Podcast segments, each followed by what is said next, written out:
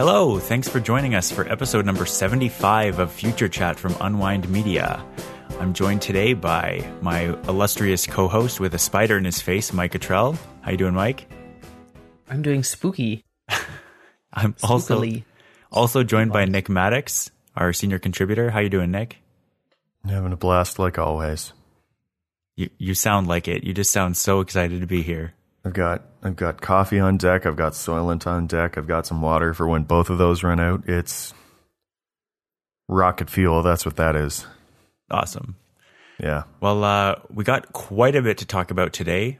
So why don't we just jump right to some exciting follow up from last week when we officially defined the kilogram? Uh, Mike, why don't you tell us about the new official definition we got this week? We had a huge advancement in sandwich science. As you all know, we've been striving, we've been striving for decades to officially define sandwich sizes, but we never had a definitive standard. But thankfully, finally, Subway has decided to standardize their footlong to 12 inches. At least 12 not, inches. Not, not almost 12, not just under 12, not 12 plus some wiggle room. They are standardizing it to 12 inches.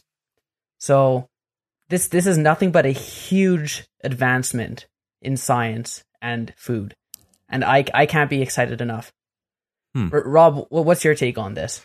Well, you know, I really like how they've taken to. Th- there were a lot of people complaining that they didn't have an official definition for what a foot was at Subway. They just kind of approximated 12 inches for their sandwich length, and uh, it really sounds like they're going to have materials. They're going to have training on how to get people to actually be able to measure a proper 12 inch sandwich. Nobody's going to be getting ripped off on the amount of bread or amount of ingredients in the bread.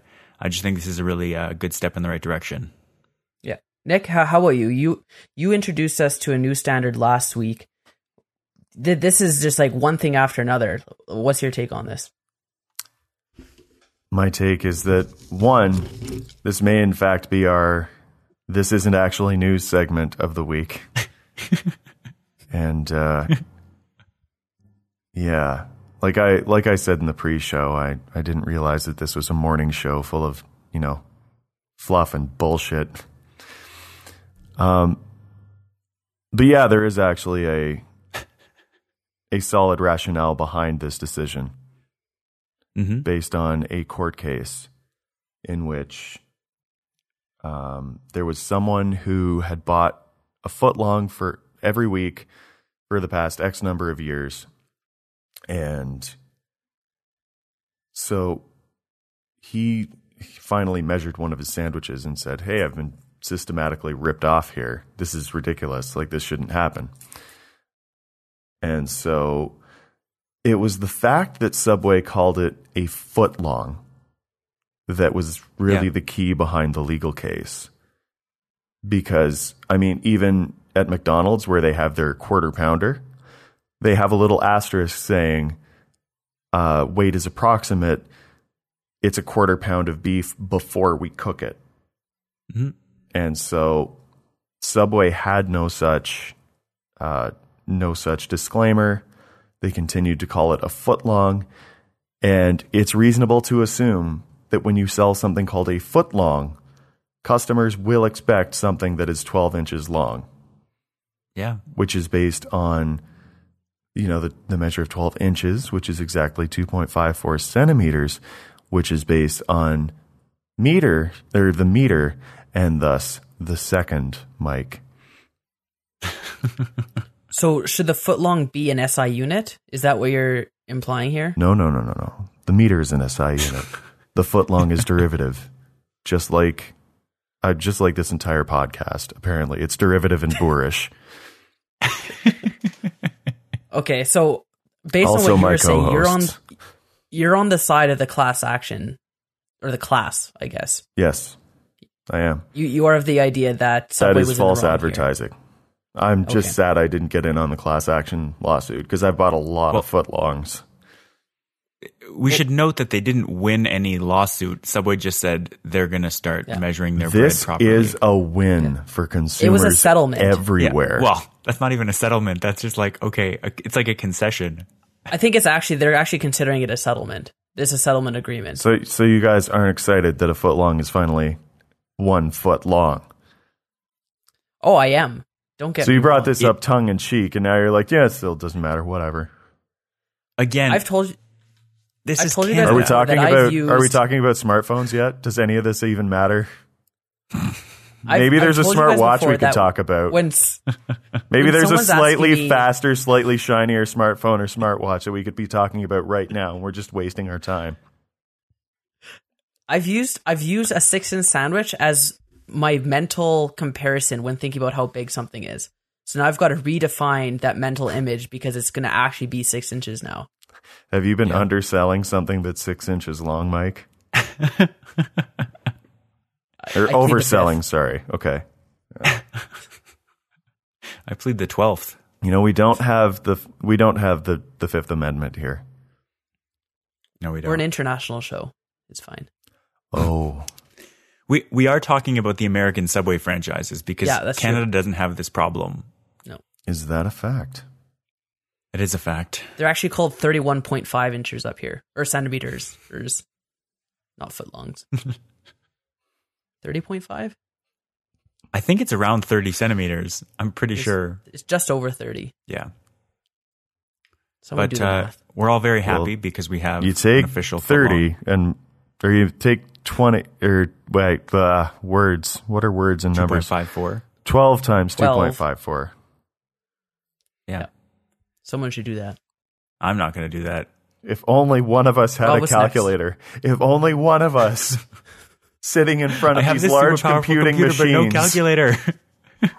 Oh wait, wait! I've got a solar powered calculator right in front of me. Let me just do this right in front of the Uh, mic. Can you make it louder, please? No, they're actually very nice buttons. That's why I bought this. It's, it Oh, doesn't okay. clatter too much. Thirty point four eight centimeters. 30.5. There you go. No, This is how we got in this mess in the first place. Let me Uh. just put this away. There we go. We probably could have done that math in our heads, to be honest. And yet we weren't, Eh. and so we didn't. So uh, I'm going to jump. I, we, Mike, you haven't heard Back to the Future Day was this week. I don't know if we have anything to, that we need to say on the matter. Uh, I watched the movies uh, on the 21st. I think, it, yeah, it was the 21st. Uh, did you guys do anything to celebrate? No. No. Okay. Can I say so? Can I just come out and say that I feel that these movies are A, very old, and B, probably not that good. Are you- and people just What? What? people are f- people are fans of them because they're old and it's No. hip to say that you no. like them. No. Completely no. wrong. That's not the case at It's all. kind of like it's kind of like Star Wars. Have you never seen? now you've upset even are you- more people. Are you just trying to troll people? Is that what you're doing? No, I, I actually do feel this way, but I'm also kind of trolling.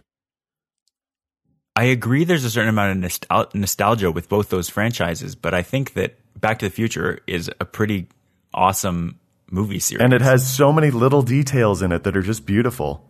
Kaya mm-hmm. actually watched them for the first time a few months ago. I think we were in Edmonton, or no, we did it over the course of a few visits of mine to Edmonton, and we watched the Back to the Future franchise, and she loved it, I'd have and it was her seeing it for the first time. I'd have to watch them. you do have you to watch haven't them. watched them? I've I've probably watched parts of them when they were on in a TV when I was. You've just made something. this huge sweeping judgment, and you haven't even watched them. I disclaimed it by saying they're probably Hashtag morning show. Mike, honestly though, watch them. We will we cannot do this show for three weeks so that you can use that time slot to watch them if you need time for it. I would be more than happy. I would. That would be a worthy sacrifice in my mind. Exactly. I exactly. didn't realize you guys felt so strongly about this series. Such great movies. I love that in our So- in our like actual spreadsheet of all this, we have Rob's reaction. Meh. I watched the movies, and then Mike's just like, "Yeah, I didn't like it," Everyone else is like, what? I didn't say I didn't like it.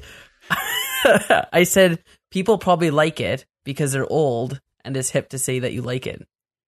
They're talking about a time exactly 30 years in the past as of the 21st. Not exactly, but like Yeah, to the to the year. That's the whole premise wrong. of the movies. Go watch the movies. Also, did you see that uh, they gave Michael J. Fox a pair of self-lacing shoes? I did see that. Nike did. And I think that, I mean, all kidding aside, I think that that, that technology might actually be useful for people with arthritis or something like par- Parkinson's, where you have difficulty using your fingers for stuff like that. hmm So it's actually that I'm actually kind of excited that that exists because I think there are people that could benefit from that technology. Yeah. They they announced that they were working on a shoe with self-lacing things in in time for 2015 for this this moment that passed. And uh, they kept getting pushed back and then they came out they announced them again on Back to the Future Day and they're now they're shipping in 2016, so it's still going to be a while. I also, I swear to you, I this is my honest read of the situation. I really legitimately feel like a year or two ago, in anticipation of this day, shoe ma- shoe manufacturers started raising the ankle of their shoes Yeah. to have them match more more closely with what you find on Back to the Future. Well, I mean, they're, they're basketball shoes. They they look like that already. They just weren't self-lacing.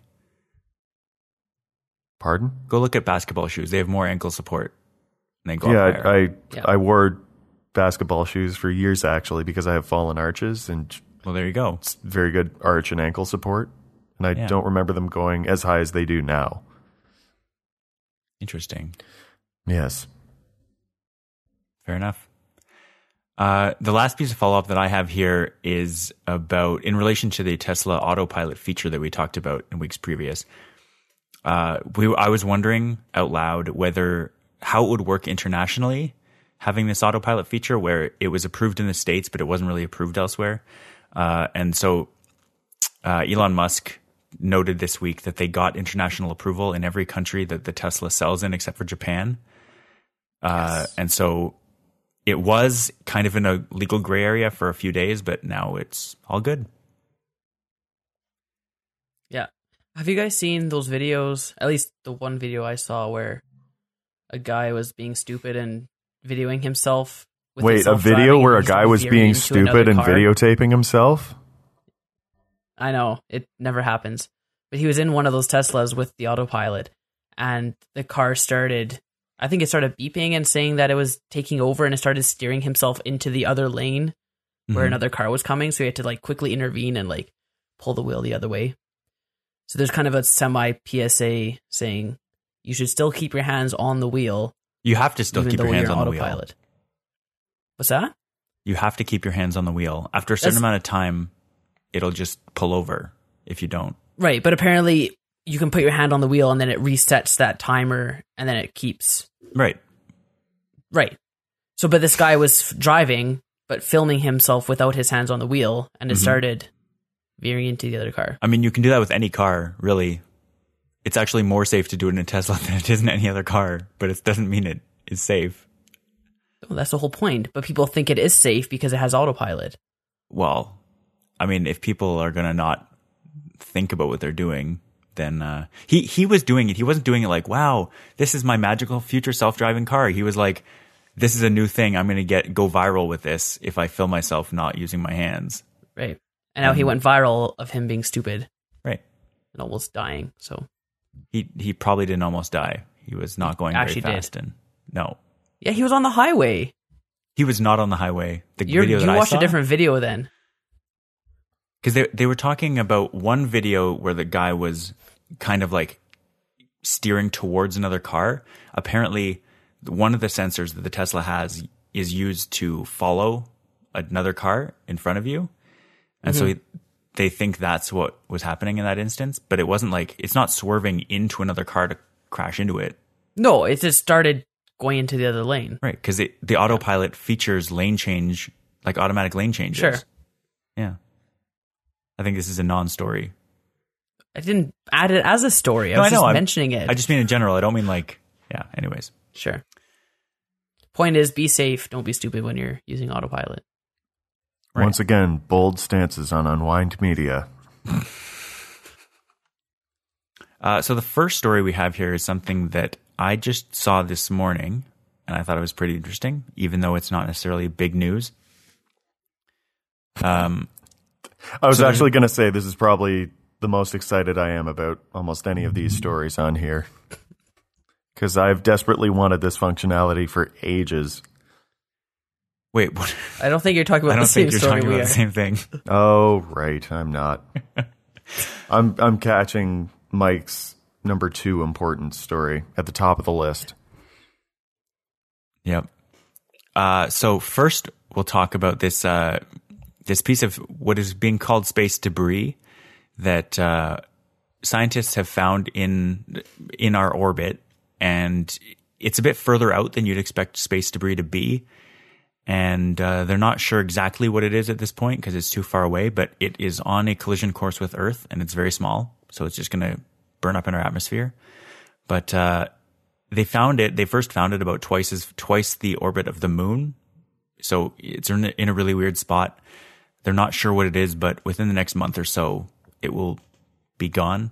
And uh, it's just kind of a lesson in the weirdness of how we just leave stuff in space. There's like millions of pieces of space debris that are just out there, and eventually each they're all just going to burn up in the next hundred thousand years. But uh, I just thought it was pretty interesting to Mike theorized that it was possibly an alien spacecraft. Are Uh, we because sure it's it's not a Dyson sphere? It would be a very inefficient Dyson sphere. Okay. okay. it's only about two meters large. Because, you know, pointless conjecture on this show. That's I'm it's integral. I'm intrigued to hear, Mike. What makes you you are raising a, a at least interesting, if not compelling, point about aliens in this piece of debris? oh, God. Actually, Well, another top Rob- story about aliens.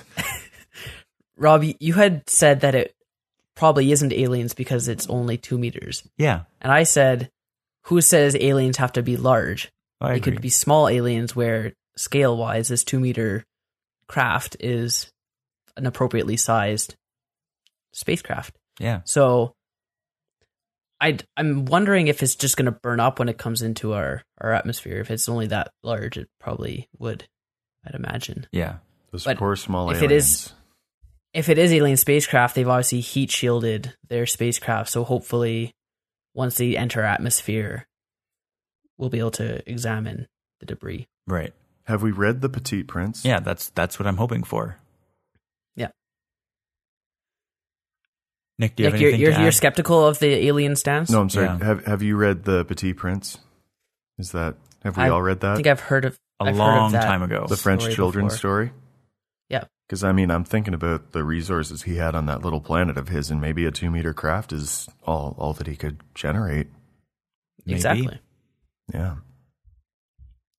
Rob, are you are you on board with the alien hypothesis? Well, if it turns out that we're this, as we watch this piece of debris enter the atmosphere, it doesn't burn up and it just kind of heats up briefly and then flies into our atmosphere, then I would certainly be willing to consider aliens. But you need to see evidence Well, of Yeah, it's my understanding a piece of debris would fall into our atmosphere much differently than would uh, a spacecraft. A spacecraft would like skim the top of the atmosphere to slow down and then enter in, whereas a piece of debris would just be more likely to fall straight in or at a, at a much more sharp, a much sharper angle, and so it'd be a lot more prone to burning up. So we'll have Mike, to see about that. Mike, are you willing to put money on the fact that this is an alien? I'm not. That's, That's probably upsetting. a safe bet. Because I was going to take the XKCD uh, approach to betting, in which I bet on the sure thing. And then if it turns out to not be the sure thing, I'll be so excited that I won't mind paying out the money. Yeah, that makes sense. Yeah. Uh, okay, so the next story we have here, for people who are not aware, we have a little bit more Tesla news. This I thought was pretty interesting. Uh, earlier in the week, uh, Consumer Report changed their outlook or their rating of Tesla. We talked about how when Consumer Reports originally came out with their uh, consumer report on Tesla, uh, it was given such a high safety rating that it basically broke their their rating system. It broke their instrumentation that did safety testing because it was so safe. Um, and so this week, Consumer Reports downgraded the Tesla Model S to a do not recommend. Wow. And the reason for this being that the models that they tested were ended up passing or not passing the reliability part of the test, and uh, found that they were prone to to breakdowns or needing service more. Uh, and so originally that was going to be the story that I had in here. It was the story that I had in here was that that this downgrade. Uh, Elon Musk has responded since to the the downgrade, saying that uh, the models that they were using in these reliability tests were early production models, and so they're not representative of the overall quality of Teslas. And so, I think he's going to do his best to ensure that they can actually get some some of the more recent models, the models they're actually making now, as opposed to early test models, uh, to do this. And they also noted he also noted that uh, customer service and customer satisfaction ratings for the Tesla are incredibly high, and something like ninety-seven percent of people uh, that are that were polled expect their next car to be an electric car or a Tesla. And so, he, they also found that in instances where Tesla owners did have problems with their vehicles, that the service that Tesla provides to repair them and to get them back into perfect working order was extremely good compared to other uh, car companies. So I think this is the kind of thing that we'll see. It's like it's good for consumer reports for calling them out on unreliable cars, but if it if it does turn out that it's early in the production line and now they're very reliable, then uh, I'm sure they'll be right able to write this and just switch it back to a recommend. Is this the same organization that had their scale broken by the Tesla? Yeah.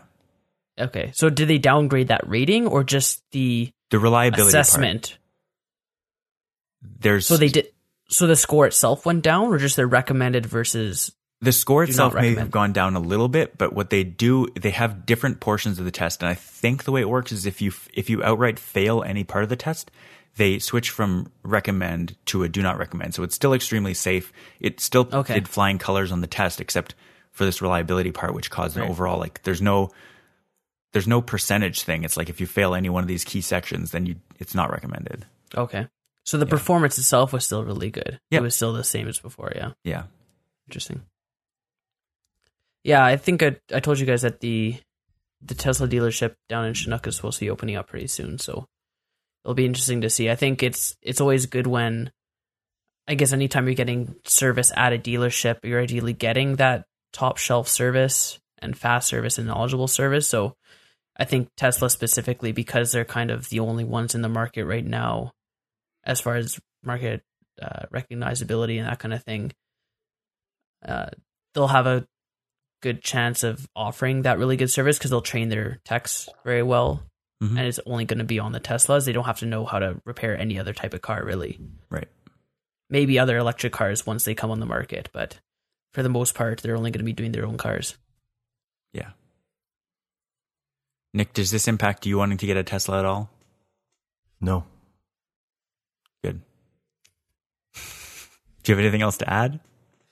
No. Good. Uh, Mike, why don't you tell us about the next story you have here uh, that we'll probably talk about in a bit more detail about YouTube's upcoming subscription service? Yeah. YouTube's decided to give an alternative model versus ad supported, and they're coming out with YouTube Red, which from Rob, what you were saying, people or YouTubers in general were aware of a couple months ago. Well, like somewhere between March and April. It was a yeah. long time ago, yeah. Yeah. But now they've just started offering it for consumers to sign up for, where you pay 10 bucks a month and it allows you to have ad-free videos as well as offline saving videos for offline use and playing in the background mm-hmm. uh, f- from a mobile. Obviously, with your browser, you can play them in the background anyway, but uh, the mobile app will let you play videos in the background. obviously, people will use that more for the music aspect than than videos. Usually, you're going to watch a video, but th- I think this is a good a good move because these are all things that people want the offline access as well as playing in the background. And this YouTube Red is what they're calling it, also gives you access to their music service as well, the Mhm. YouTube music service. And people are kind of outraged by this, I think is a fair assessment of the overall feeling. The creators. Creators and consumers, even. Uh, like every comment page I looked at, it's like, because YouTube's idea is like, oh, we're giving you what you want. Mhm. And then people say, oh, well, you're making us pay. That's not what we want. And it's like, A, you still have your ad supported access. Yep. And B, for people that actually use YouTube enough for the ads to be annoying that they're okay to getting rid of them, and then to have the offline and background access, people shouldn't have an issue paying 10 bucks a month. No. Like, pretty much every song you can find anywhere is uploaded onto YouTube somewhere. Maybe not Yeah. as high quality as you'd find on a music streaming service or iTunes or that kind of thing. But for most people, that's enough to satisfy their their music consumption. And ten bucks a month is pretty reasonable for music streaming as well as offline video and and background if that's what you're looking for. yeah. And and Rob, maybe you can tell us a bit about how this affects the creators. Yeah, so there there's a bunch of pretty clickbaity type articles saying that YouTube creators are being bullied into agreeing to these the YouTube Red uh, service, which I think is a really unfair term for what's actually happening. So basically, what ha- what started happening back in the spring was this service had been talked about for a number of years, and it was finally kind of seeming like it was coming into its own. And uh, so they announced, or they they put out a notice to all YouTube creators uh, that would show up when you logged into YouTube, saying, "Please agree to these terms by whatever date." I think it was April 30th or May 30th, something like that. And uh, basically saying, uh, "There's going to be a new revenue sharing type of thing where people can." Uh, pay for YouTube to YouTube to be ad free, and so instead of making for those customers, instead of making money off of ads that are shown, which is how YouTube has worked for a number of years now, you would people who are paying for an ad free would still be under that system, but people who are paying the subscription fee of nine ninety nine a month will donate 55% of the money or not donate but give 55% of the money will go to the creators whose videos were watched by that person, and 45% will go to YouTube. Which is, I think, a lot more favorable than the old setup because under the old setup, it was kind of a black box where you would get a certain amount of money per uh, ad watched, depending on how long they watched it for, what the who the advertiser was, how much the advertiser was paying. It was very opaque to uh, to the creators, and so I think this is actually going to be a much better defined system and you'll be able to see exactly how who is watching not not who's watching your video in an identifiable way but like you'll be able to see statistically who is paying for your content and what they're watching. And you'll be able to kind of tailor videos to your audience a lot better than you can now and be able to see sort of which kind of videos are paying off and which kind of what direction you'd want to go in the future and so the idea that people are being bullied into into agreeing with this is people saying that uh, what's going to happen to creators who or people who upload videos who don't want to agree to the service are their videos are going to be made private. They're not going to be deleted. The account's not going to be removed. It's basically just that you if you don't agree to to this new revenue sharing program, you have to you'll have to give people another way to watch your videos. You'll have to put them on your own site. Google won't put them on their site visible to everyone. And which seems like a fair compromise. And so one big name company, uh, ESPN is doing this. They're, they've not agreed to this revenue sharing program. I don't know if it's the fact that they just don't want to share the revenue or if they are using, they're in some kind of other exclusive contract that allows them to not, uh, the, I was listening to, uh, I forget what podcast it was, but so, somebody talking about how, uh, the way this was going to work, it, some people, some YouTube creators have exclusivity contracts where they're, if one company is paying to have stuff shown in videos or paying to have the videos hosted somewhere, uh, part of the contract says that they can't have people pay for the videos to be viewed on another platform, and so they're literally their hands are tied, and so what they're having to do is either do, eh, they're having to do that and then take these private YouTube videos that are still viewable but just not on YouTube, and put them on their own site somewhere, put links to them so that people can still go and watch the videos. And so, uh, calling that bullying is a bit of a strong term, especially since I don't think these new terms are going to be any worse for creators. It's just different, and people don't like change. Uh, I was mentioning to Mike before the show. People don't like when things that have to do with their livelihood change in any way, whether it ends up being good or bad. It's kind of just a fear of the unknown more than anything else. But it's not it's not bullying. I don't I don't think you can call it that fairly. So YouTube will still host your video just Yeah. privately, and then you can link it and embed it elsewhere. I embedding is interesting, but you can definitely link to it. I'm not sure exactly how the embedding situation will work. I know you can Okay. you can decide whether or not you want your videos to be embedded, but I I'm not sure how it works with private videos versus unlisted ones. Will subscribers still be able to see your videos? No. Not on YouTube, no. Okay. Because I think that's the, the only ways people watch YouTube these days, I think, based on my experience and assessment of the situation, is people either subscribers will get notified or check their subscriptions to see if mm-hmm. there's a new video, or people will be linked to it either through Facebook or Twitter or whatever. Yep. But people generally, I don't think, go on YouTube and just browse YouTube. Not looking for new videos necessarily. No, they'll even just videos in general. Like I don't know, maybe just the kids these days still do that. I guess I did when I was a kid. I've done that before. Hockey Like videos or recently. Mm-hmm. whatever. Was that I've done that recently, like on the what to watch page. The okay? recommendations are pretty good, but yeah, I agree. Okay.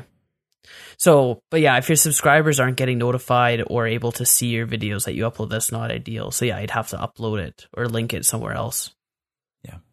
But so, if you want to understand the backlash to this just a little bit more, uh, I think there's a Planet Money episode by the name of The Price of Free, or putting a price on free, or something like that. Very much similar to the, I think it explains a lot of the backlash. It's when you take something that was effectively free and then you put a price on it. Like in, you can still get it not. free. Yeah, you can still look at the ad supported pages or videos. Yes, I know that. And yet they've put a price on being able to get rid of the ads, which changes the original nature of the relationship between YouTube and the consumer. I'd be interested to listen to this because that doesn't seem like a very compelling argument. Okay. Well, it's not changing anything. It does for the creator. If the creator decides not to sign on to this agreement and their videos get hidden, I can understand how that would change. And Rob, like you were saying, if they have another agreement, then they might have their hands tied. Yeah. But So I highly part, recommend listening to that episode. Yeah, that's I'll, what I uh, have I'll to put a say. link to it in the in the notes. But so CGP Grey, in response to this originally way back in the spring, uh, set up his own. I guess I don't, I don't know if he set up, but he piggybacked off another service to host his videos separately, uh, and then made them accessible via an RSS feed.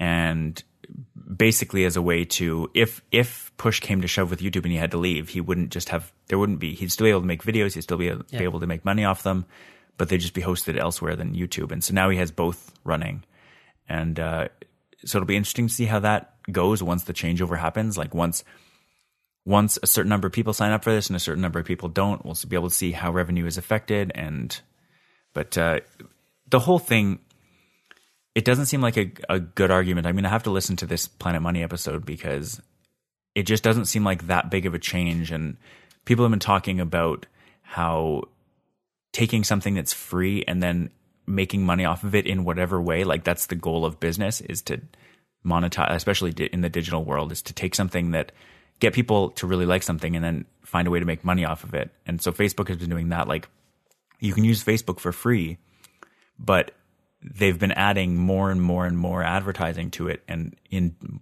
more intrusive and more sort of visible ways. Yeah. And I don't think that it's a good argument to say that it's now costing you money just because you're seeing ads because that's kind of the like even newspapers have that where newspapers need ads to be sustainable like it's it's free but you're you're paying with something else in this case your attention to an advertisement.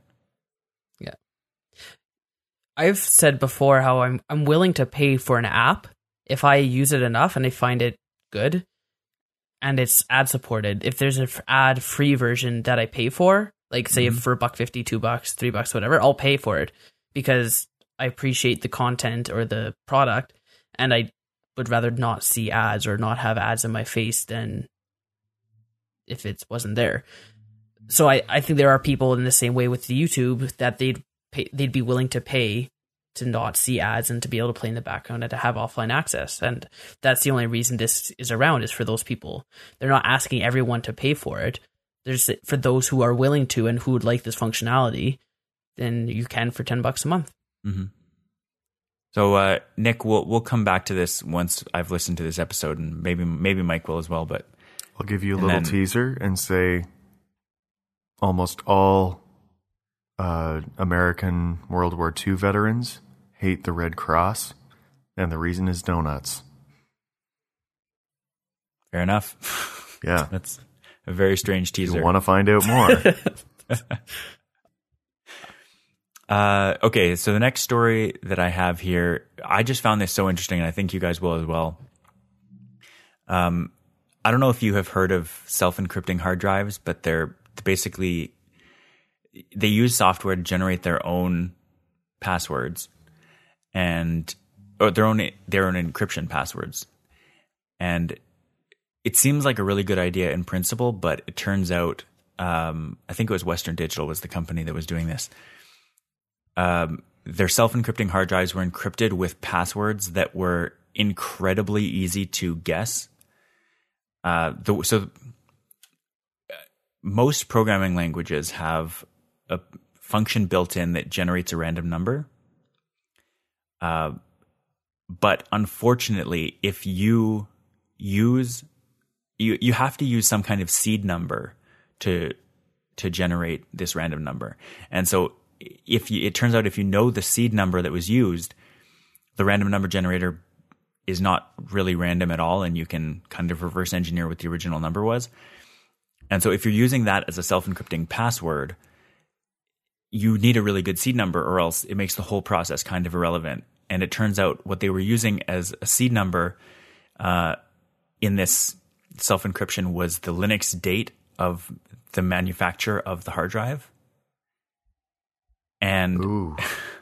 and so they yeah i it's very very strange and the the date that the the it was checked or verified or whatever they do the last step before it leaves the factory is printed on the hard drive itself. And so basically what that does is it narrows it narrows a po- like if you use just a random linux date uh it's not it's not a bad it's not the end of the world because it it's a pretty big number.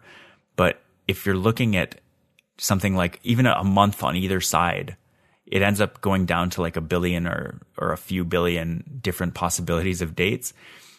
And that means that it's something that can be cracked in a trivial amount of time, like from a few seconds up to maybe a, a day or two. And it's just it's the kind of thing where it seems like a really good idea. Oh, you got we got this random number generator. We can use it to make a, a self encrypting password that's really strong. And then, but you have to kind of consider all the other things that go into it in in what makes a password secure. And using using the date of the manufacturer of the hard drive is not a good way to seed that random number. Uh, I suppose the issue is whether or not what you have is worth stealing. Yes. Is the ease of cracking this or guessing the number kind of like a hindsight situation where, oh yeah, that would be pretty easy to guess now that they know? Like, would anyone actually think to use that number as the seed number? I, I I'm not a hacker, so I don't know how hackers think. So Well, so this is security researchers were investigating this and found that it was super easy to crack. okay, So it's not like Western Digital acknowledged the problem and said, "Oh, we're we're fixing this." It's like a team of people went, "Huh, this seems really easy to crack. Let's try and crack it." Oh, it is really easy to crack. Okay, that's, Okay. that's not good.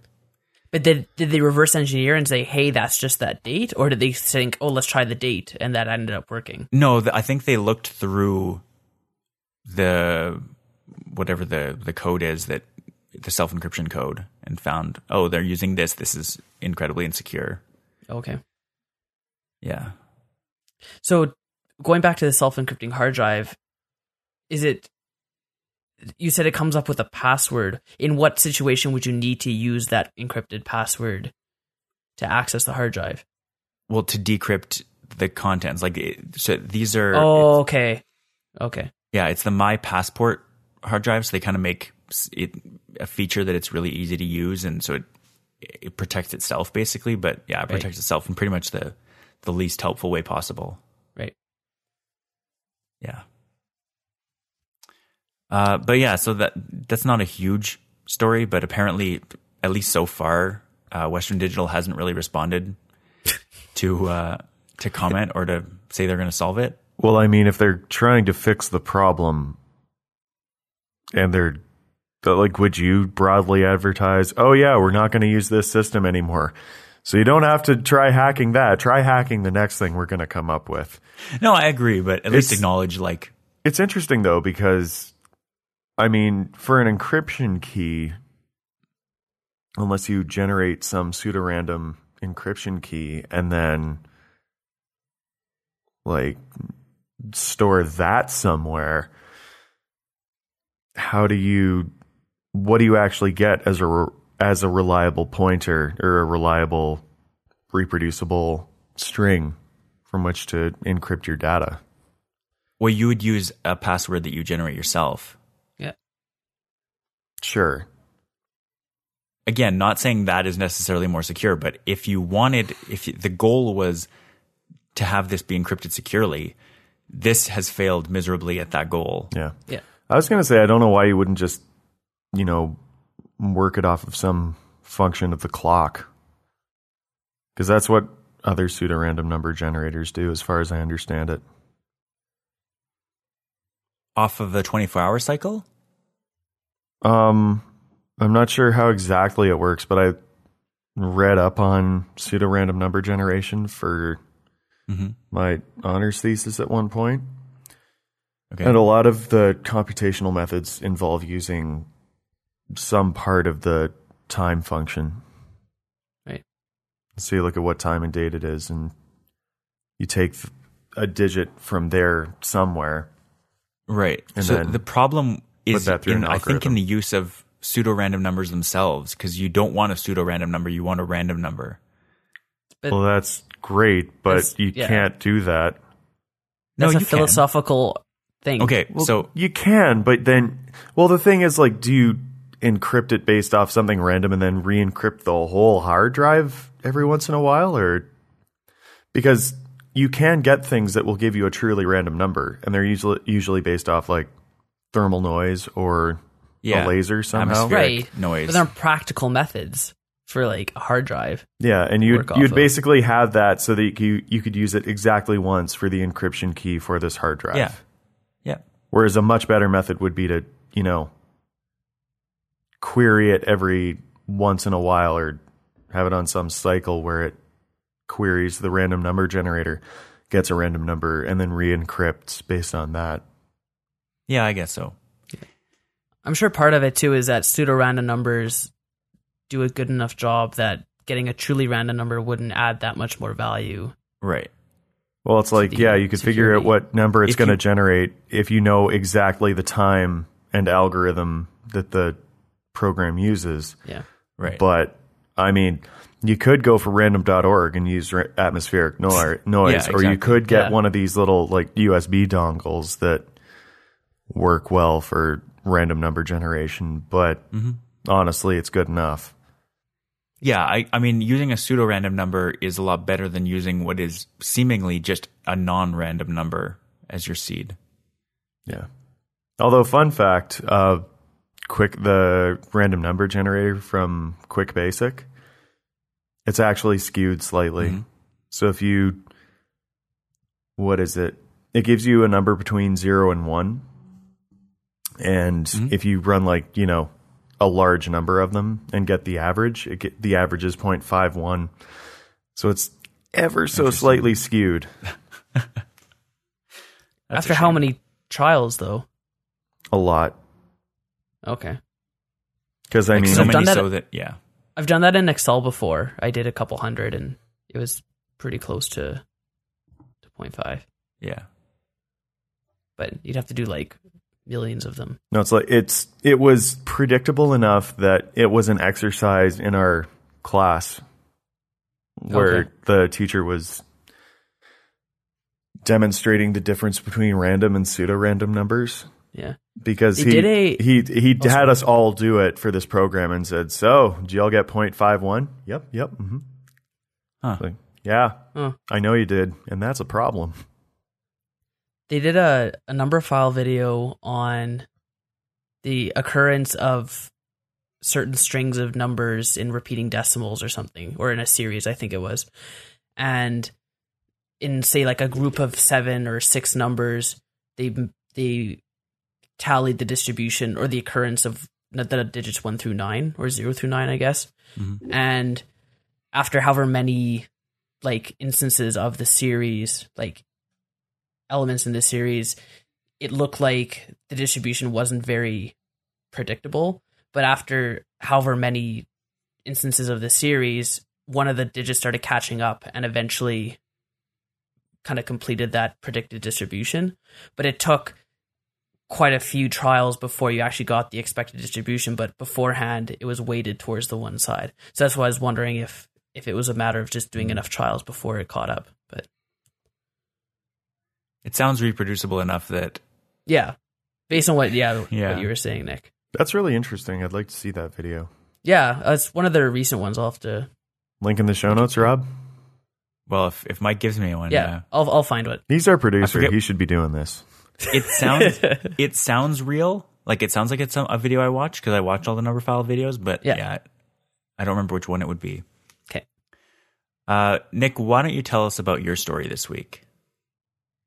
Why don't I? Because I only barely understand it myself. Well, That's okay, why give I us wouldn't. a little bit of background.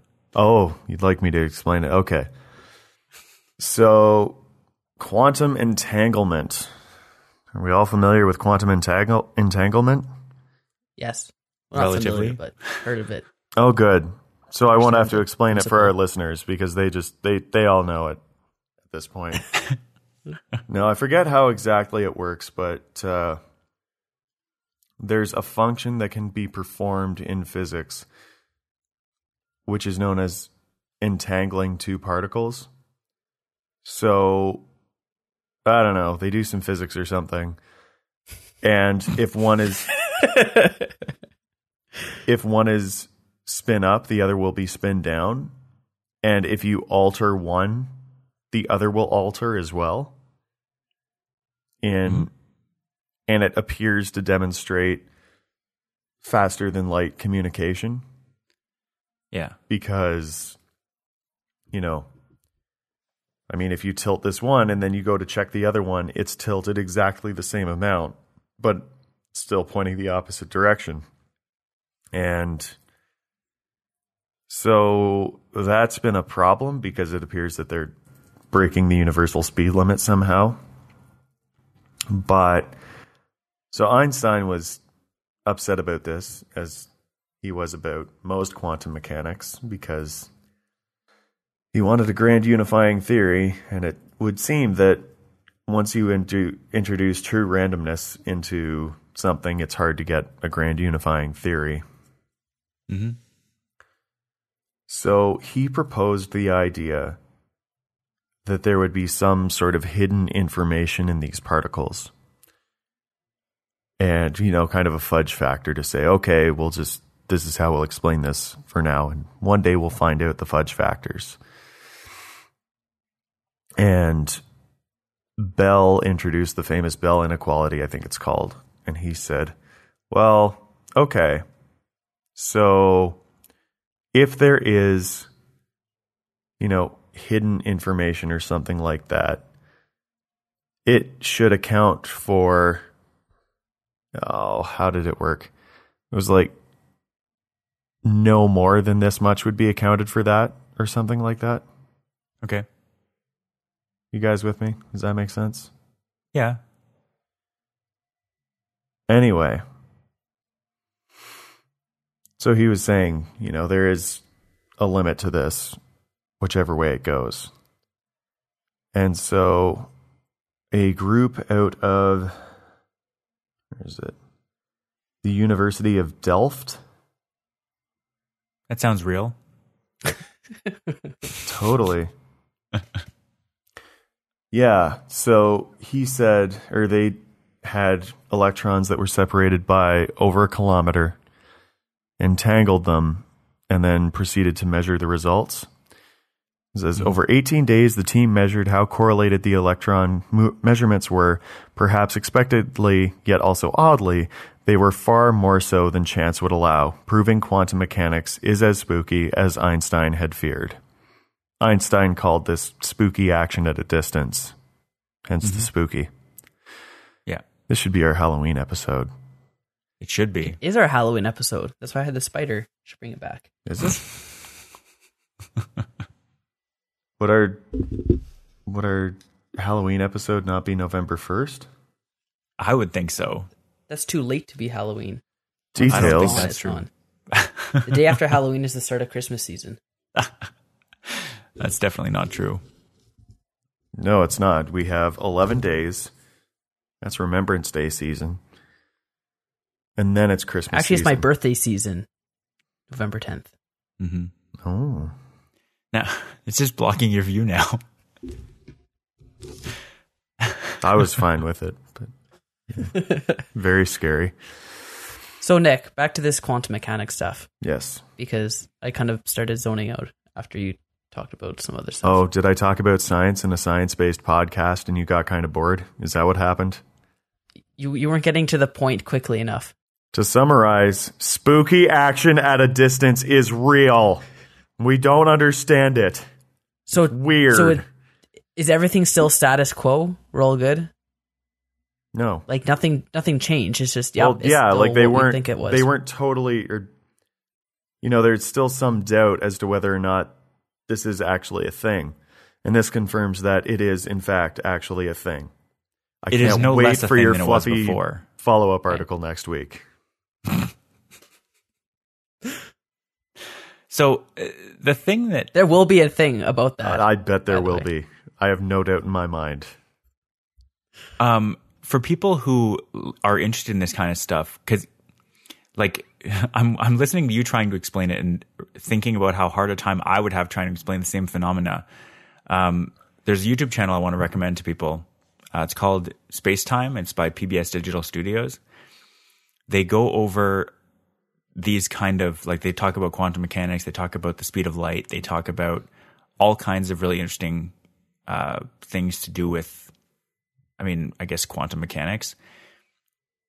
Uh, I'll put a link to the channel, but they they talk a lot about all of the weirdness that is space time and how it works together. Uh, they've done episodes about talking about how the speed or the speed of light, what we call the speed of light, isn't actually the speed of light. It's the speed of causality, and that results in light only being able to move that fast. It's it it's really interesting. They have all kinds like a, a, couple of years worth of videos, and they're all really interesting. If you if you're interested in hearing more about this, talking from someone who actually works in the field and does a bunch of research every week, uh, yeah, it's really good. okay. Has anyone done a crash course for quantum mechanics yet? No, Okay, there should do be. you do you mean has Crash Course done a Crash Course? Right. Uh, no, they have not, and Okay. it would be so hard. They're saying like Yeah. they've always said if you think you understand quantum mechanics, you probably are you probably understand it less than most. Like the people who think they understand it or are convinced they understand it the most Right. probably still don't understand it. So what people who do don't understand it, or the people who understand it the most, realize they don't understand yeah, it at all. exactly. Right. Yeah. just like there's so much more that we don't know. So, long and short, go watch a video on on, on entanglement, and they thought that you know maybe maybe there's this other information that's contained somehow, or it's just tra- or it's communicating faster than the speed of light. But Yeah. either way, there may be some funny business going on, and this Mhm. confirms that yes, there is some funny business going on. Yeah. Something outside of our understanding so far of the way physics Yeah. works. Yeah. Yeah. All right, Mike, you want to bring us a little more down to earth and talk about Google Maps update? Yes, I do. I don't know why. Actually, I did notice this before, and I don't know at what point it went away or just I hadn't noticed it before. But when you try to add multiple destinations into Google Maps on mobile, there's no way to do that. Mhm. If you're planning a trip and you say, I want to go to the gas station and then I want to go to the grocery store and then go to someone's house and then back home, it doesn't let you map out that type of route. You'd have to go you know, wherever you are to the gas station. Then once you get there, then add another destination, add in another, and it there's no way for it to optimize your route or anything like that. But now they're gonna start rolling out an update to Google Maps, which will let you have multiple destinations. And you guys can correct me if I'm wrong, but it seems like even the web version of Google Maps seems to have gotten rid of their multiple destinations functionality. Uh, the last time I tried it, I couldn't find a way to do it. they changed the interface a little bit, but the last time I tried, I was able to do it Okay. pretty 'Cause it- recently. there wasn't an obvious way to have multiple destinations even in the web version and the mobile there just had never been a way to so yeah. google maps is now going to let you add multiple destinations in a soon to be uh, released update. Hmm and apparently it's also going to let you or it's going to show you gas prices um along the route if you're looking to fill up. And then i think it'll let you even add like change your route for a detour on the fly as well which all those things i've wanted to do within the app. Have you Yeah. not had the detour on on the fly functionality pop up?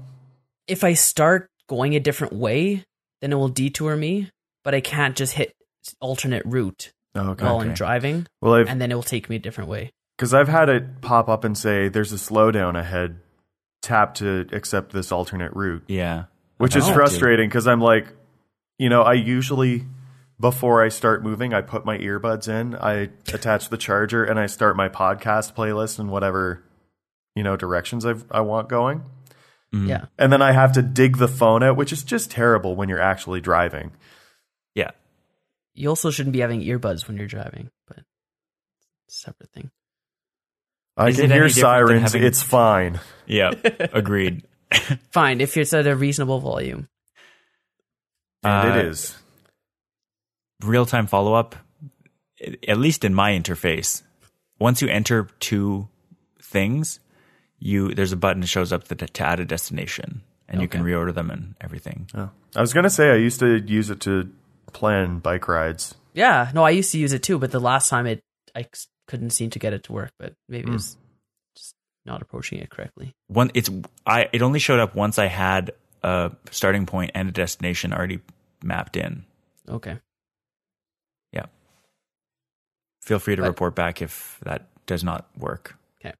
But mobile app wise, they're gonna start allowing you to do the same thing. Yeah. Fabulous. Great. I hope that there's some way to do this eh, that is very obvious. Like the the thing, the dream that I have is, and I haven't actually tried this because I don't use Apple Maps that much. But apparently, you're supposed to be able to enter a destination and then using hands free say, "Hey, I want to go to a gas station." And then it'll find a gas station for you. Like pick which gas station you want. It'll send you there, and then once you get there, it will automatically just sort of jump Oh. back to sending you to the main place you were Nice, going. that'd be cool too. But I haven't I haven't tried it and Google Maps doesn't do it, so Yeah, I hope it works similarly to that.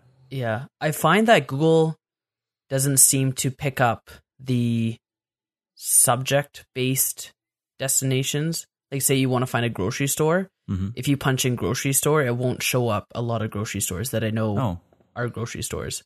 Maybe that's a bad example because those are probably well categorized, but like say Yeah. gas stations, those are one of the things that it doesn't pick up a lot of the actual gas station locations because maybe they're not categorized within their keywords as gas stations. I don't know if that's a user based thing that you have to Yeah. add in what type of place it is, but Okay, Google, navigate to the nearest constabulary. What? well, I know there is a local constabulary office right there. Why can't you find this for me? I'm not talking about ex- obscure types of places like that. Though for people looking for a constabulary, I'm sure that would be useful as well. Oh yes, we have those things like- around.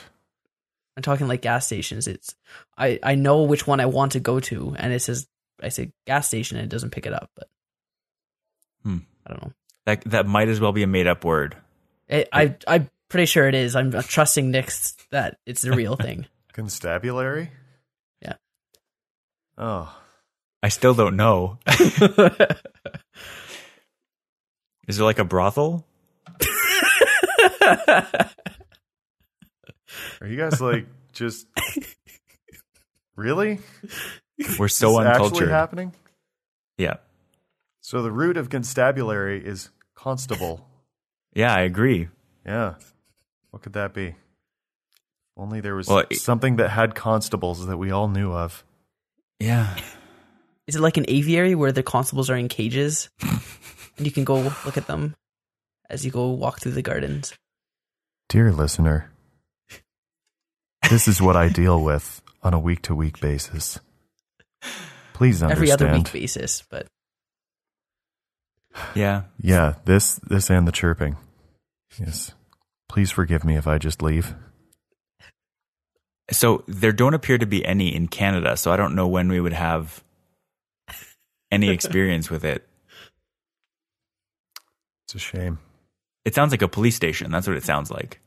Oh. Do they have constables at police stations? But so what I'm reading here is it's actually the name for a group of constables and not necessarily Yes, a place yes. Oh. where they would. So really, this is very confusing. It's true. It'd be great. You just navigate to all the local police officers. That wouldn't have nefarious implications at all. Definitely think- not. I thought I think said a constabulary office at one point, didn't I? No. you probably find a Okay, we'll constabulary find at a. Tim Hortons in local downtown Calgary. All right, we'll we'll move on to the next topic here. Um, this is a sentimental one to me. When I heard about this this week, uh, MythBusters is currently filming their last season.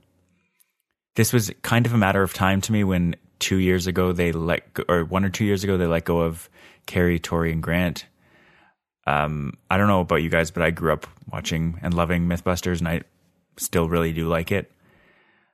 Um, but so yeah, the next there, the, there's still one more season that's coming out starting very soon, and then they're filming the last one for next year, and I'm very nostalgic. When I was re- I was reading an interview with uh, Jamie and Adam. Um, apparently, what they're going to do for the last season is take have one big episode dedicated each dedicated to each of their favorite categories of myths, and the finale is just going to be like literally going out with a bang. Uh, doing like apparently just the biggest possible explosion you can imagine for for a science show, which I'm like it just it was such a great it was kind of like um Bill Nye the Science Guy, but for a slightly older generation. And I definitely grew up on MythBusters. Like this is the four, this will be the fourteenth season, and so for the last fourteen years, I've just been loving what they're doing, and they they get more and more advanced. You can see them learning the scientific method as the seasons go on, and like making it just better and better to the point they even did like um, airplane boarding and de- uh, disembarking uh, systems. Like that, that's the least interesting and sexy kind of topic to do, but they spent like the bulk of a 45 minute episode on it. I just, I'm going to be sad to see it go. They also did a, a f- like a big chunk on. I think it was roundabouts versus four way stops. Yeah. Yeah, they did. and like I mean, it's funny because that's uh, as near as I can tell, that's not a myth at all. That's like you know Yeah. they've actually done significant work to show that mm-hmm. roundabouts are more efficient than four way stops. But it's still I think I agree with XKCD's assessment of MythBusters, in which they they've done more to popularize the idea of testing hypotheses, which is really the root of science. Yeah. They've done more to popularize that than any other show that I know, and it'll be sad to see them go. Yeah. Yeah, Yeah, I've I remember looking up their episodes on what was that site that Mega Video I think hosted their Yeah. shows hosted on there. and yeah, I I can't say I grew up watching it because we didn't have cable and I barely had a chance to look them up online, but I was definitely familiar with with what they did and I saw a good handful of their episodes and from what I can tell they did do a lot to further science awareness even if they were at times criticized half tongue in cheek but half serious about their application of the scientific method and the Oh no, people that they drew. actually hated them. No, I know, but I think people those are people that took it too seriously what they're trying to do. They weren't trying to carry out scientific studies. They're trying to fit, you know, 40 minutes of science and get a point across and show a bit of the scientific method. Mhm. So, Well, Yeah. I think for for the purpose of what they're trying to do, which is f- first and foremost entertainment, and then secondly, like you know, further science awareness and show what you can do with science and how cool it is. I think they did a good job with that. Yeah. Well, Yeah. I think that the the best part about the show for me isn't even the fact that they were doing they were looking at these myths and talking about scientific things, talking about the scientific method. They explained it in a lot of detail on like over the course of the years. But it's the fact that a the scientific method doesn't work where you do an experiment and it's perfect and then you never look at it again. That's not science. The scientific method is testing a hypothesis, coming to a conclusion, and then uh, other people or you again are welcome to revisit that experiment, confirm it or uh, reject it. And what so they ended up coming back and revisiting a number of myths and in some cases they people pointed out that the show had missed something and so they they looked at that specific aspect and they changed their mind on a number of things and they they reconfirmed a number of things. I think that's the whole point of science. I think Myth, mythbusters the hosts and the show producers all of them would have loved it if fans and i'm sure they did make videos saying like oh you know you said this was busted but i was able to do it. Like that's what science is. So people anyone who hated the show because it didn't show the scientific method like you can't show the scientific method on TV other than in the way they did it, where they revisited myths every once in a while and, and tested different things. Yeah. And I think they even addressed that on various occasions where A, they'd say, you know, we don't show everything Yeah. we're doing. That's one part. Mhm. And the other part is just science is boring. Like Yeah. real research, like you guys have both done real research and a lot of it is boring. Mhm. Like Yes. it doesn't make for good TV. So you wouldn't want a show where it just showed what scientific research is. That that- that's not the point of the show. Yeah. They've, I was going to say, they've said on several occasions, like, listen, we do a lot more than you see on the show, but scientific rig- rigor makes for terrible television. Yeah. And can confirm Yes. it would be the most boring show ever. I would watch it, but it would be boring. I was going to say, that's why CSI is, you know, so popular. Yeah. Because it is Yeah. so inaccurate. Well, another thing for me that it showed is not only th- how the scientific method can be applied, but it showed the fact that neither of those guys were scientists. Like they had Grant who built a lot of robots and that kind of thing, but they're they weren't sort of academic scientists. But you can still do science even not having a scientific background as long as you kind of go all in and actually commit to testing things and not have Yeah. any preconceived notions of what's going to happen or if, if you do be willing to accept that that might be wrong i think that's kind of again the most one of the important parts of science is being willing to be wrong and understanding that you don't have to be a scientist in order to do science and be excited by Yeah. science Well, if, if Do you guys hear the constabulary outside my window? Or is that just, is that coming in through the mic? yeah. it is yes Oh, good, good. They're, I, uh, they're here to bust me I- on I thought improper that- use of I- constabulary. I thought a handful of the MythBusters did at least have the science degrees. No. uh, who what do you mean a handful the the hosts Well, at least one of them. i think grant had he had a science degree he was working on robotics Like he was an engineer, right? yeah I- Yeah. I, was gonna say he had a few things, especially early on in the show, where he was running a calculation or something Yeah. like that, and he ended up saying, you know, well, d- we're working with pressures, and so atmospheric atmospheric pressure that's just 0 It's nothing. I was like, is it? but the, he's had a Yeah. few where it's like uh, not sure how much actual science he's up on. Yeah. Right. But but no, yeah, I think we've I'm sure they had producers that consulted with them on on the science of the show, but Yeah. yeah, Well, I think some things they probably just let go because it didn't really it wasn't consequential to what they were trying to say. exactly. Okay, uh, so I'm I'm gonna be very sad to see MythBusters go, but I'll obviously watch the rest of the, the episodes with vim and vigor. Please do. Yes. The the next story I have here, I just wanted to mention this because I thought it was really weird. We've talked a lot about carbon nanotubes in the past, uh, and so researchers have been looking in children's lungs for nanotubes.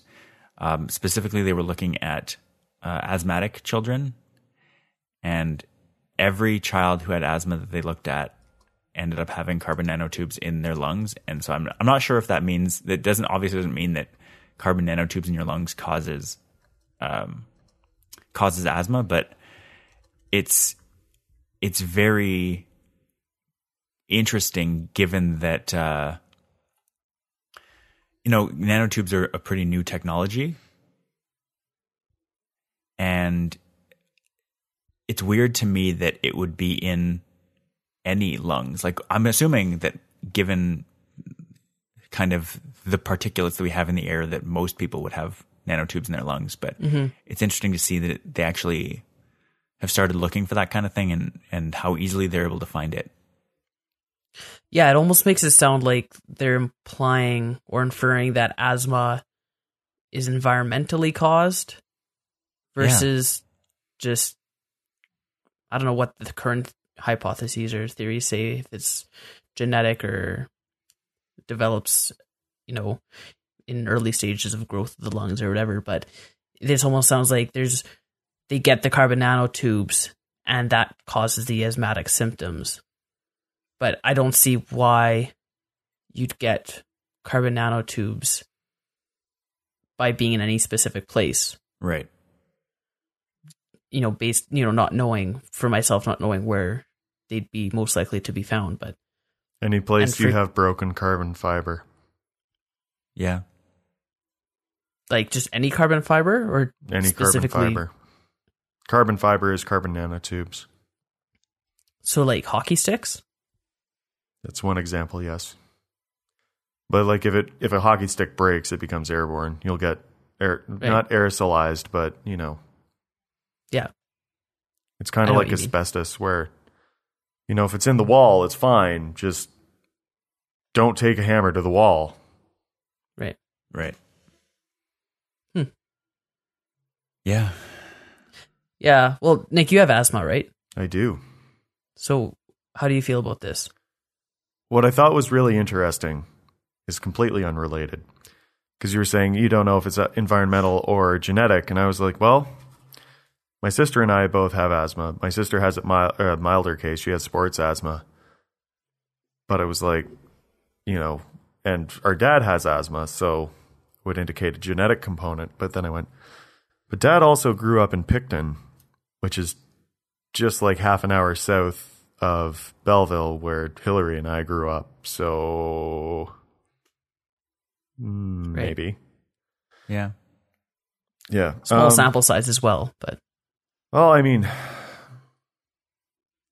I know. I can tell you that air quality has a big effect on things. My first summer in Calgary was much better than my second summer in Calgary. Just what with the smoke, and I, I think there were other things too. But like this last summer was bad. My first summer, I could just forget to use my inhaler, and it wasn't really a problem. Right. So what I think I need to do is move to the mountains, Definitely. even though it'll be all wet and humid and I'll hate it. But Mm. That or Arizona, and I want to stay in Canada. So, you know, here we are. It actually reminds me of asbestosis a lot. I wonder if you get the scarring that you do with, uh, I think it's asbestosis is the name. Yeah, they were they were mentioning a bit about that in the article, the, comparing the effects of asbestos to the possible effects of of nanotubes and that kind of structure. Uh, so yeah, it would be interesting to see because they they weren't necessarily looking for nanotubes when they did this, but they found them in the fluid in children's lungs. Yeah. Also, have we talked about copper nanotubes on this show yet? No, Oh, okay. Mike, but there's do you want to? there's a paper to be seen. So in in journals and stuff like that, the standard nomenclature, the abbreviation for carbon nanotubes is CNTs, hmm and someone developed copper nanotubes. Yeah, oh, Nick. yeah, and so they they wrote the paper about it, and then used the chemical symbol for copper, and followed it with NT. hmm and the reviewers went, "You can't do that. You you can't do that." And the scientist said, "Why not? That's the standard nomenclature we've been using. These are copper nanotubes. Why can't I put that?" And they went, "Okay." And now that that paper has a bunch of fans on Facebook. Of course it does. uh yeah. I thought you were going to go with science here, but that's that's an even better angle to take on that. It was science. Yeah. Very serious science, which is ironic Absolutely. given what happened. All right. Uh, we'll we'll take it home with one more story, Mike. You wanted to talk about uh, delivery. Yes. We've talked about delivery a lot on this show. I don't know why. And it's been in both positive and negative light. Um, can I can I interject quickly with a story yes. about delivery being the worst? Sure. Um, I'm I'm getting a package, or I was supposed to be getting a package on Friday. Actually, I was supposed to be getting it on Thursday, but then uh, I had sent it to a flex delivery address, and so they couldn't deliver to post PO boxes, and so it got rerouted, sent to my home address. Uh, typical story: they left a delivery notice, even though I was home the entire day. They left a delivery notice on the door saying we were here, and Is this Canada Post or UPS? this was Canpar shipping. Okay. Really? They're a courier. Uh, but anyways, so I got uh, I got the notice and it said you can pick this you can pick up the package at the, on the next business day after 12 p.m. This is Friday, so the next business day is Monday. Um, and so I called immediately and I was like, "Oh, hey, is there any way that I can pick this up earlier?" And they said, "Oh yeah, well, you can pick it up." Uh, or they called back an hour later or something. Said you can pick it up between 5:30 and 6 p.m., which is was four or five hours after uh, just go to our shipping place, which is like a half hour drive away, or you can wait three more days and pick it up at this uh, this courier drop off place, which is at a convenience store about a fifteen or twenty minute walk away. And so, like, shipping's broken.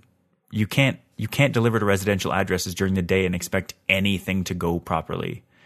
So, uh, Mike, what do you have here to to, allevi- to possibly alleviate that?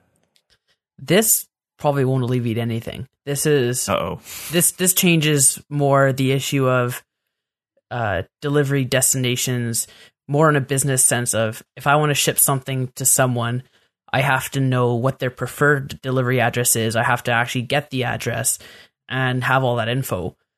Whereas this service called Shyp, spelled with a Y, is trying to change the way you ship things based on if I want to send something to Rob, I can go on their service, their website, type in Rob's name, and it will pop up as a potential destination. And I can just select him. I don't see any of his information. I just say I want to ship it to him. And this service takes care of any of the labeling, the boxing. I just drop off what I wanted, the item. I think they pick up as well the item, unpackage everything. They do all their own boxing, labeling, and everything, and then they ship it through, you know, USPS. Uh, this is US only right now, but they ship it through just USPS or whatever courier service. and it gets to where it needs to go without me having to know any of Rob's information. And that's kind of more the situation you have in a business uh, context where you know you're trying to courier things back and forth between businesses or customers or whatever, but you might not always a be able to get the shipping info, or they someone might not want to give you the shipping info for whatever reason. And this allows you to kind of bypass that and this place acts as a middleman so that I as a user signs up on there, put in my preferred delivery, you know, work address, home address, whatever. And if someone wants to ship me something, they just have to go onto this service and add my name. They don't have to add anything else. And I like the idea that this service takes care of the actual packaging of it and the shipping. So it's very kind of one step and you're done. Mhm. And the other part is if I want to Shyp something to Rob and Rob's not on Shyp, I can type in his email and it sends him a, a, a request to join ship so that something can be shipped to him. So it's they they describe it as a built-in virality because people tend to join things that other friends or acquaintances or whatever are using as well. Yeah. So if it says Rob Atchell wants to ship you something, sign up for the service. Assuming I trust what Rob's going to send me, you're probably not going to want to accept that invitation from anyone because, you know, you don't want to just get random packages all the time. Do you Right. even want to accept it from Rob? Really? I'm I'm under I'm going under that pretense, but that's not necessarily I might send you a computer or something. you might. So I don't know. I've I hadn't seen this approach before. I honestly didn't realize it was a problem to solve, but I can see the use for it. Yeah. Like it, it's not a it's not a shipping service. It's not logistics. It's just the packaging and the shipping part. Like giving it to another service to actually do the delivery. Yeah. and I'd have to see it in practice. It's only operating, I think, in like LA, San Francisco, maybe New York, kind of the big business places within within the US. And I think their intent is it to be almost like a courier type service, Yeah. whereas versus kind of like a cross country delivery. But I think the concept is good. And I like the idea that you can just sign up and if you're consistently or constantly shipping things back and forth between two people or a handful of people, you can just go on there and punch in their name versus having to to know their delivery info. Right. Cool. Yeah, Yeah. I'm I'm intrigued to see how people like it, but for now, I, I still think flex delivery or something like that is a better option. But uh, it's still the fact that it's a virtual PO box makes me annoyed. Yeah. Still. But see, flex delivery you can still work with this because you can just add Yeah, your flex yeah, delivery address as your preferred delivery address. So Yeah. you can do both. Right. That's true. Yeah. Speaking of delivery, I'm on the free Amazon Prime trial. Amazon Prime is glorious. I love two day shipping. It's I don't know why I never used it before. Because it's it's money. It is. But it's free right now, so That's true. All right. Well, I guess that's it for the show this week. Uh, thanks to you guys for being here as usual. Thanks to everyone uh, listening out there who's tuning in. Um, once again, I'd like to thank audible.com for helping to support the show. Uh, if you want to help uh, us and get a free audiobook and a free 30-day trial to try out Audible's audiobook service, you can go to audibletrial.com slash unwind and uh, find all kinds of interesting science books and uh, or any book you want to listen to really. Uh, I'll let you know we'll be back, back next week with more science and tech talk. And you can find past episodes of the show and more at unwindmedia.com slash future chat. See you next time. Bye. ciao. Any after show stuff or do you guys have to go? I'm okay to do an after show one. I noticed that you uh, you didn't include fluff pieces in your outro. Should be. I did not. Join us for the latest science, tech, and fluff talk, or science and tech talk with extra fluff pieces. Which, which are you calling fluff? Oh, half of your stories. It's terrible. Okay. We only want to wi- wish wash about quantum mechanics. Where's where's the hard science, Rob? what happened to you, man? You used to do a whole show on just science, man. There, there was a bunch of science. Future I like side chat, man. Where'd it Did, go, did you guys man? want to talk about anything in the after show here? I uh not not specifically no. I I thought it was good. I just you guys seemed okay uh, on board to do it. Did Did you guys uh watch the Star Wars trailer? No. I watched it once. No, I I was saying to my some guys I was talking to the other day that I wish I was excited for Star Wars. I can appreciate people who are, and I mm-hmm. feel like I should be excited for Star Wars and into it, but I don't know. I'm just not. I'm excited to watch the movie, but I I can't get pre excited for it. No. Well, pe- people watch. I've there are a couple people on my Facebook stream that were like, "Oh, I'm so excited! Oh, I'm crying right now!" And it's like, Well, it's it's a trailer. Like it's Star Wars. There's stuff flying and shooting and yeah. stormtroopers. Like I don't know. I don't know. What are you crying about? It's- People are happy. That's okay. Let them be happy. no, I I I, I appre- I'm glad people are happy. I don't understand it though. I was talking to uh, More one of my bold friends- stances on Unwind Media. I'm glad people are happy. when uh, when it first came out. I was talking to someone who was comparing it to the like Marvel trailers that they always do the teaser trailer and then the longer trailer and then the Yeah. full trailer. And he was like, "No, I think this this trailer was much more exciting than the the Avengers Age of Ultron trailer was." And uh, and I was like, you know, I I, I disagree. Maybe it's just because I like uh, Avengers and Marvel more than I like Star Wars. And then a few minutes later, uh, unsolicited, completely unsolicited, he's like, "You know what? That Avengers trailer was pretty good. I I, I take it back. That was, it was good too." You can tell he was probably thinking about it for Yeah. that time in between. It's like, wow, you were actually like serious about this Yeah. whole whole thing. Yeah, it's funny.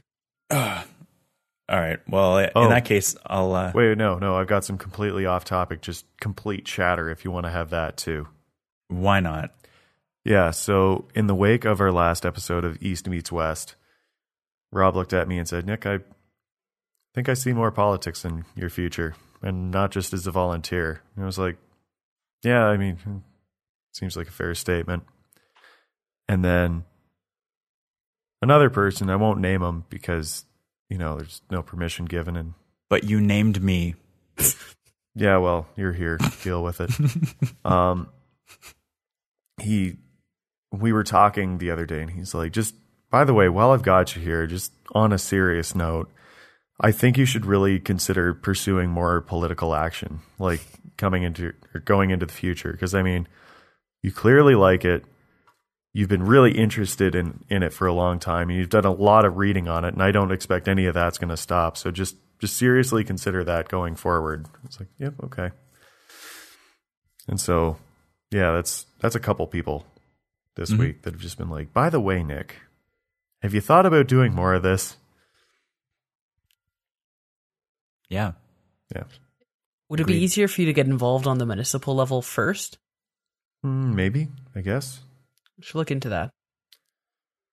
Maybe. Now it's and three she seems like a nice guy. and Yeah. periodic periodically there will be an article that comes out about Nenshi saying, Could Nenshi run as a liberal? Dun, Hmm. dun, dun. I think he'd be better well received, or well received as a liberal than a NDPer. Honestly, I Hmm. I don't Every time someone asks him about it, he's like, "Why would I ever want to stop being mayor of Calgary? I was just ranked the best mayor in the world. I think I'm doing a pretty good job here." Yeah. It's fair. Very like the. Grits have been really good at recruiting star candidates, but Then she would win his riding or his constituency. Which one's the provincial one? Constituency. I I don't don't actually know. They're in Ontario. They're all ridings. Okay. He'd win his provincial riding. I was gonna say, but a riding is a constituency, really and truly. Right. I just know that there's two different terms, but he'd win his provincial riding if he ran as a liberal. Probably much as he ran if he ran as anything. I think. Oh God, like Nenshi could run for the Communist Party of Canada, and I'm, and I'm sure he'd sweep. Well, uh, that might be a stretch. But That might, yeah, okay, that might be a stretch. He could run for the Green Party, and I'm sure he'd sweep, actually, he could run for, as for the Alberta Party. which are basically disenchanted liberals, as I understand it. Hmm. their their pro, their platforms are pretty similar. I remember Right. I did my vote compass before the Alberta election because I got here and I was like, I don't actually know anything. I actually need the vote compass right now. And it was like, oh, you're really close to the Alberta party. I was like, oh, too bad I don't know who the hell they are, so I'm not voting for them. But They probably didn't have anyone in your riding though. um, I'm They not didn't have sure if too they many. did or not.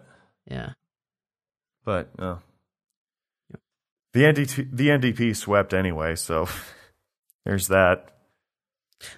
Going on the uh, MMP version of voting, do you vote for a party or do you still vote for candidates within your riding? So if they don't have a candidate there, you can't vote for them.